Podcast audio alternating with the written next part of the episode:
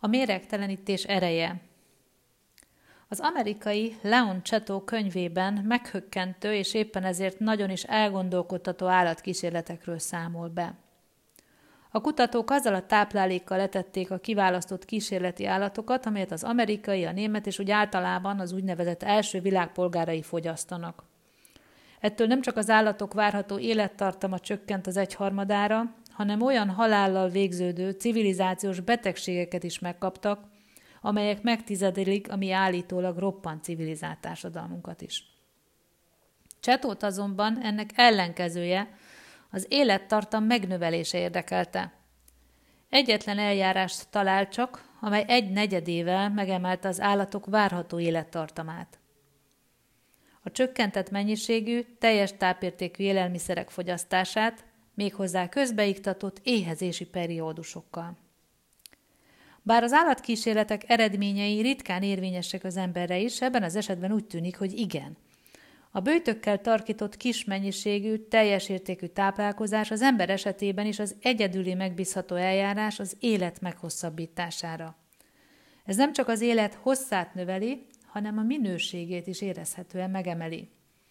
Az úgynevezett első világ állampolgára dönthet, hogy várható élethosszát, amely körülbelül 70 év, 93-ra növeli, vagyis 33 kal vagy pedig 53-ra csökkenti, ami mínusz 25 százalékot jelent.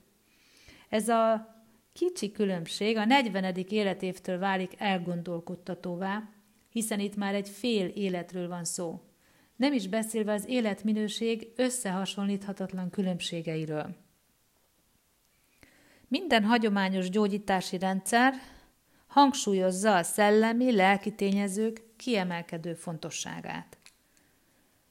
Csak akkor számíthatunk a salaktalanítás és méregtelenítés tartós sikerére, hogyha foglalkozunk a lelki síkkal is. Nem változtatunk a lelki probléma okán és az ebből adódó hibás viselkedésen, akkor hamarosan visszaáll a hibás szabályozás, mivel ez a felettes sík közvetlen kifejeződése, és a szerv ismét megbetegszik. A legjobb az lenne, ha a felettes lelki síkon tudnánk elkezdeni a gyógyítást, és ellenőriznénk, hogy a lelki ok megoldása után a szervezet tud-e magán segíteni. Az elengedés csak akkor méltó saját nevére, ha a test és a lélek kéz a kézben dolgozik a megtisztulásért. Hiszen a kölcsönös együttműködés csodákat tesz. Ami az étkezésben a fontos, az a mit, mennyit, és mindenek előtt a hogyan. Ezek a kérdőszavak meglehetősen egyszerű és világos válaszokat hoznak a felszínre.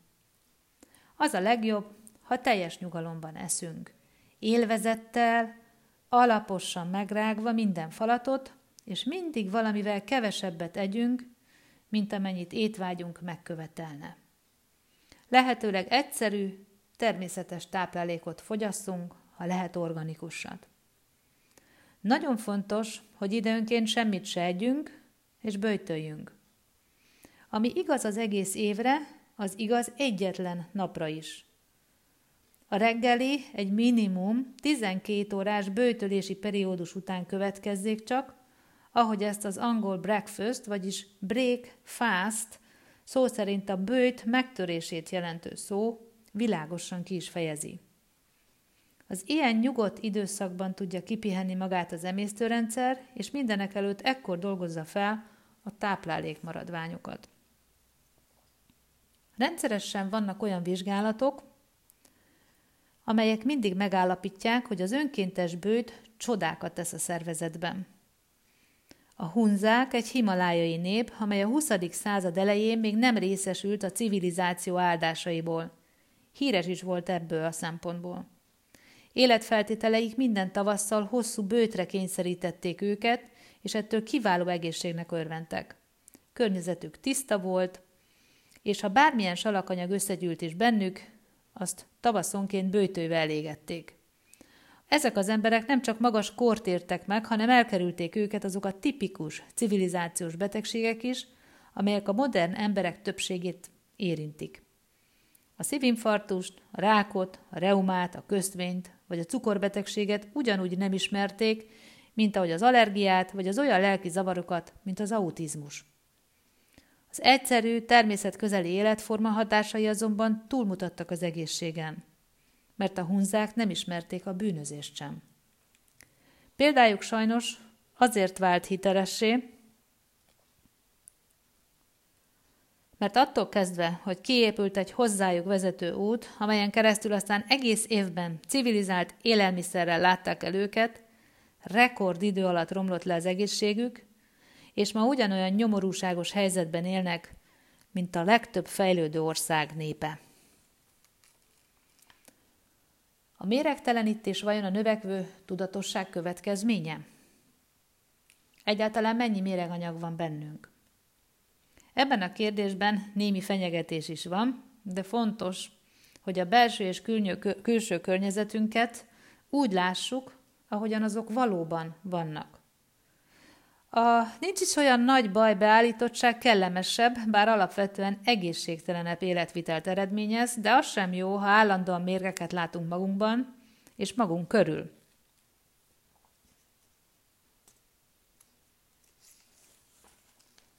Vannak olyan méreganyagok, amelyek viszonylag rövid ideig terhelik csak a testünket, mivel a szervezet hamar kiválasztja őket. Nem ezek állnak szemlélődésünk középpontjában, hiszen eltávolításukkal nem szükséges különösebben törődnünk. Emellett vannak olyan mérgező anyagok is, amelyek elraktározódnak, amelyeket a test nem tud azonnal kiválasztani, és amelyek persze a méreg fajtájától függően a szövetekben és a szervekben raktározódnak el. Ezek azért is elgondolkodtatóak, mert egyfajta időzített bombává válhatnak, és senki sem tudja pontosan, hogy hány év és mennyi összegyűlt méreganyag kell az első tünet megjelenéséhez. Az emberi fejlődés érdekében bele kell nyugodnunk bizonyos panaszokba. Legyen szó akár a növekvő elektromagnetikus szennyezettség, akár az emberi szervezetet terhelő méreganyagokról. A szervezetben naponta bekerülő toxinok száma gyorsabban növekszik, mint amennyit a test méregtelenítő mechanizmusa el tudna távolítani. Ezért felmerül a kérdés, hogy miként lehetne megszabadulni a káros anyagoktól. A májban elsősorban a zsírban oldódó mérgek raktározódnak, mint például a kloroform és sok gyógyszer részecske. A vízben oldódó mérgek, mint például a glikol, az oxálsav, a terpentinolaj, tartósítószerek és orvosságmaradványok, a vesében rakodnak le inkább. A gyomorban és bélben például a fluoridok, a klór, a foszfor, a réz, az ólom, a higany vagy a tallium. Más nehéz fémek is, amelyeket táplálékkal veszünk magunkhoz, mindenek előtt a hallal, a hagyományosan termelt gyümölcsel és zöldséggel, a belsőségekről már ne is beszéljünk, ezek egészen a sejtekig hatolnak. A vérképzést is nehezítik a mérgek, de ugyanígy megterhelik a szívet, meg az agyat. Közismert, hogy az alkohol növeli a zsírben oldódó méreganyagok felvételét, a nikotin pedig a testben szinte minden méreg hatását megnöveli, ezeken az említett összeadódásokon kívül.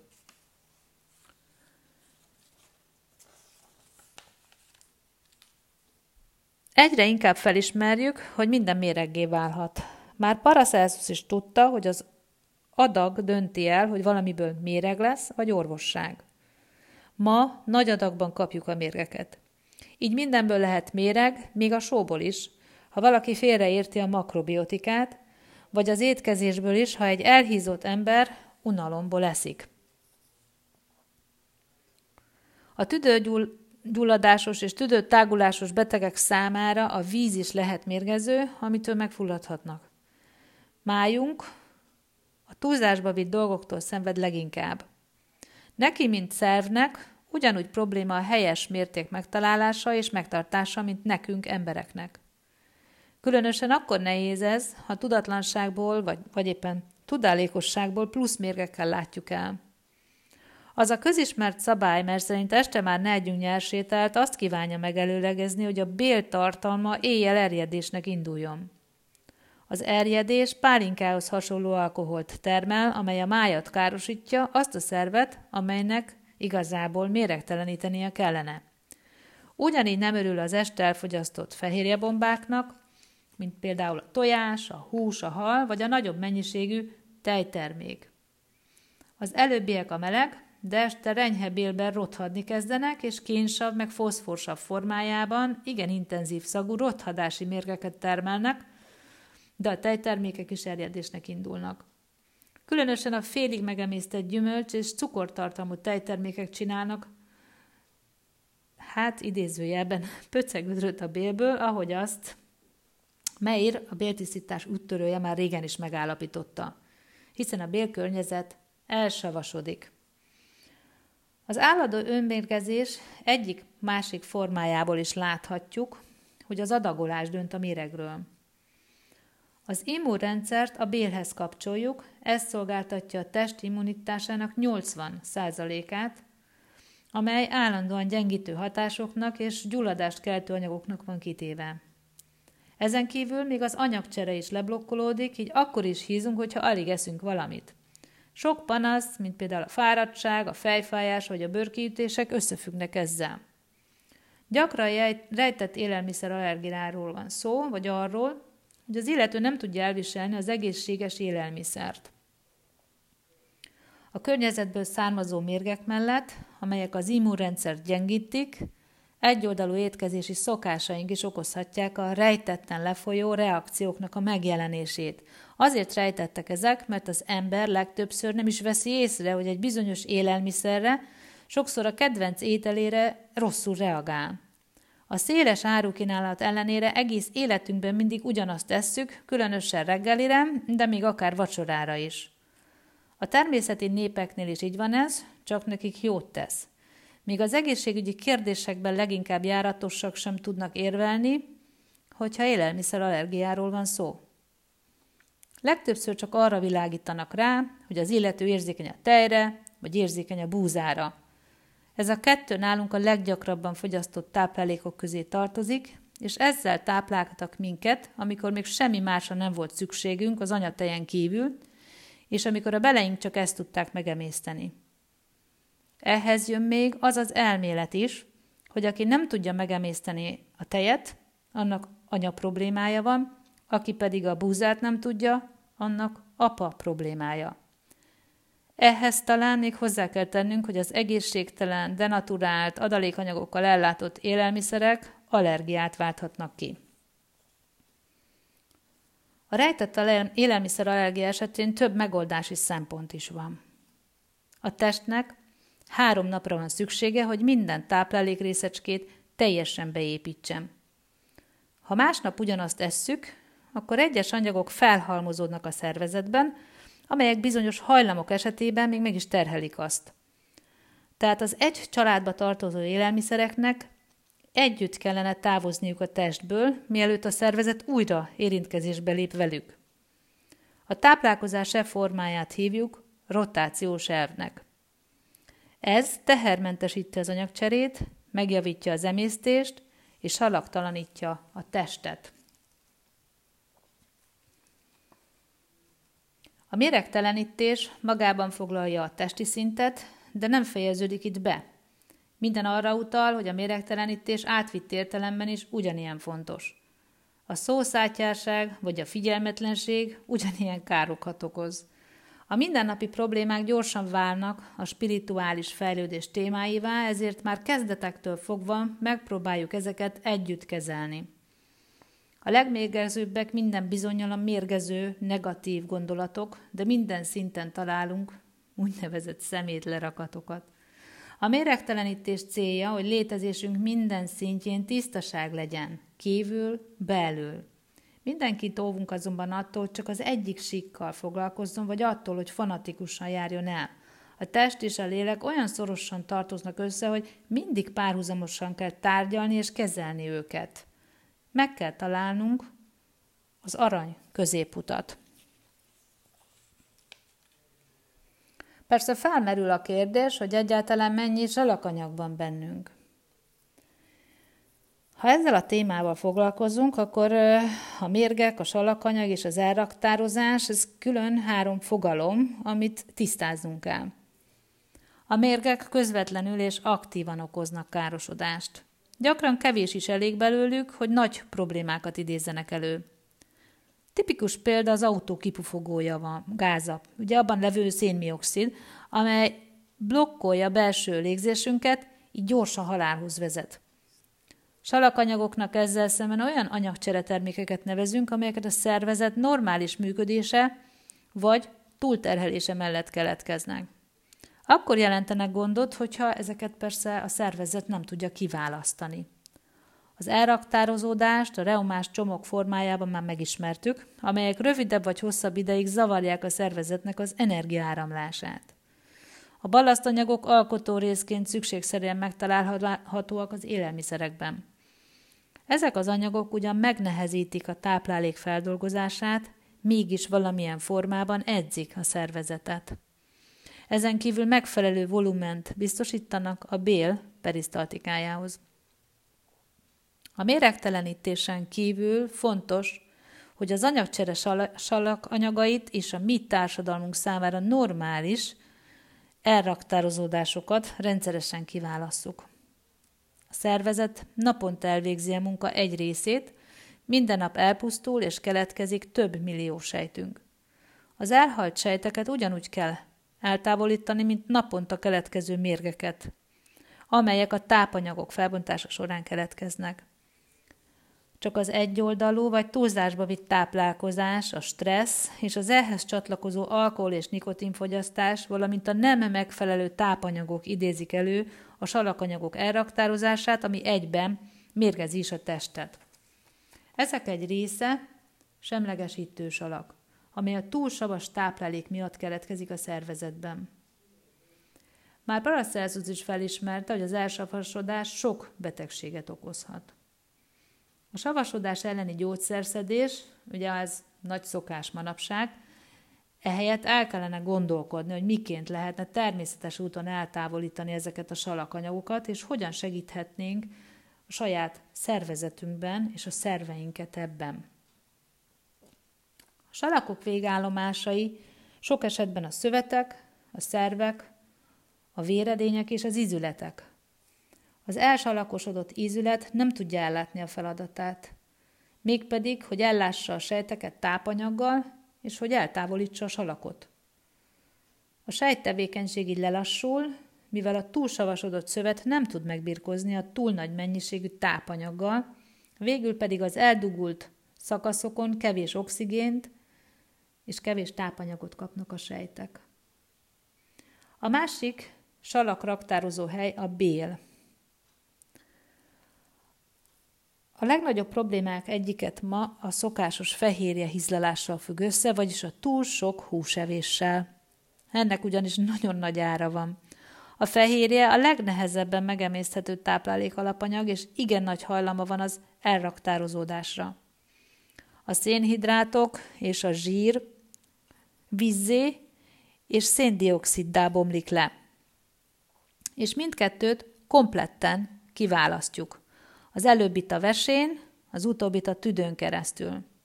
A fehérjét azonban nagy munkával bontja le szervezetünk az alapelemeire, amelyek elsősorban ugye a vizelettel távoznak, de sajnos hajlamosak elraktározódni, különösen, hogyha túl nagy mennyiségben fogyasztjuk.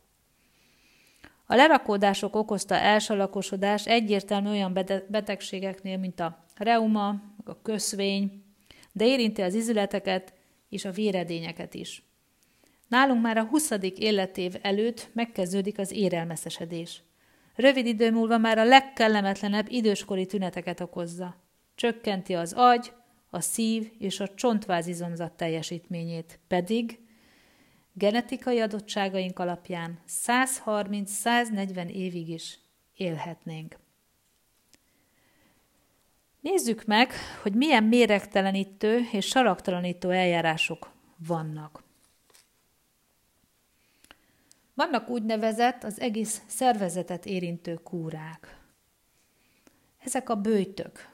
Ilyen a jól ismert 40 napos bőjt, a Hildegard bőjt, a lébőjt, a részleges bőjt, ezek a gyümölcsnapok, ugye ezeken a napokon csak gyümölcsöt fogyaszt az ember, lébőjt napján csak különböző folyadékokat fogyaszt, ez lehet irányított is, például a Brauskóra, ahol előre meghatározott sorrendben, előre legyártott leveket iszunk.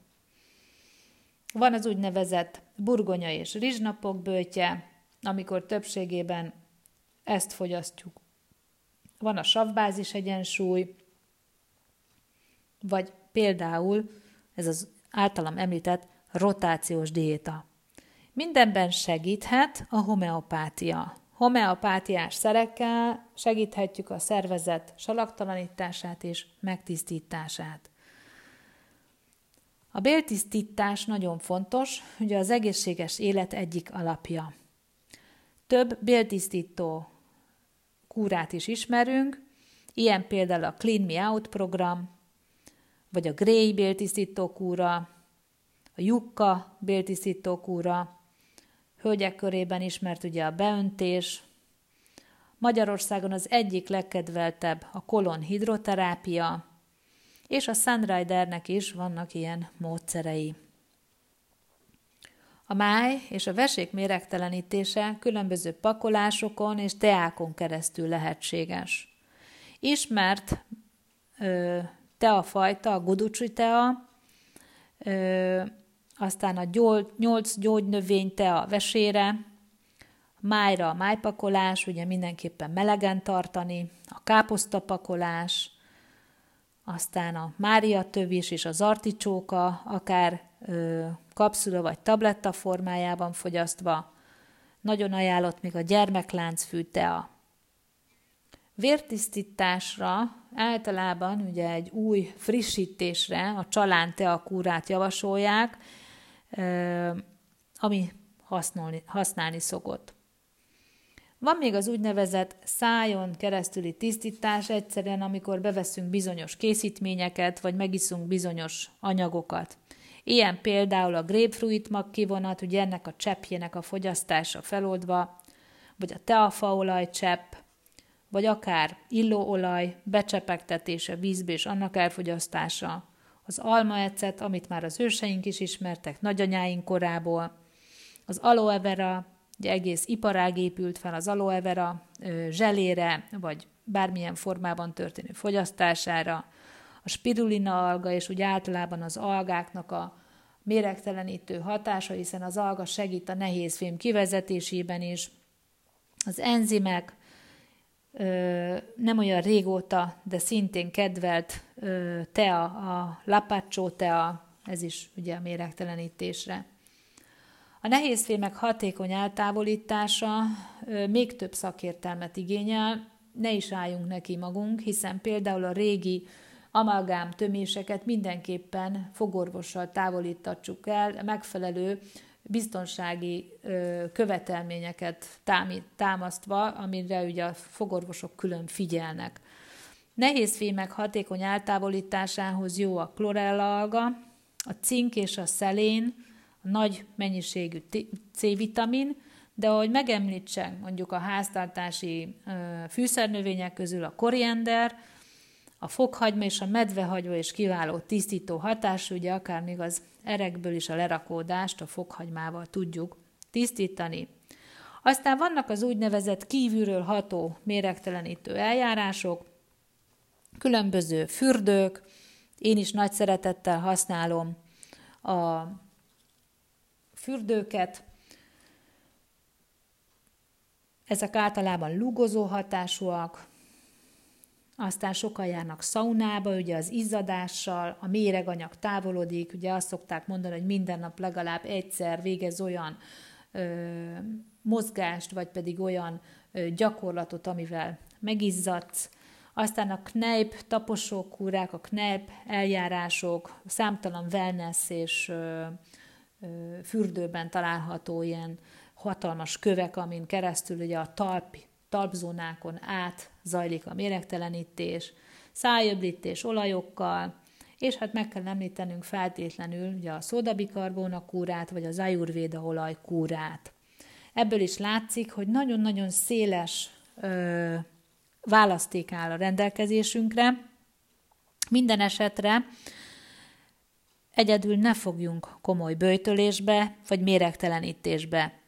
A kisebb egynapos lébőtkúrákon túl, vagy egy előre irányított párnapos gyümölcs és lébőtkúrán túl mindenképpen javasolom szakember igénybevételét. Ezzel is a biztonságot és a sikert biztosítva önmagunknak. Jó méregtelenítést kívánok!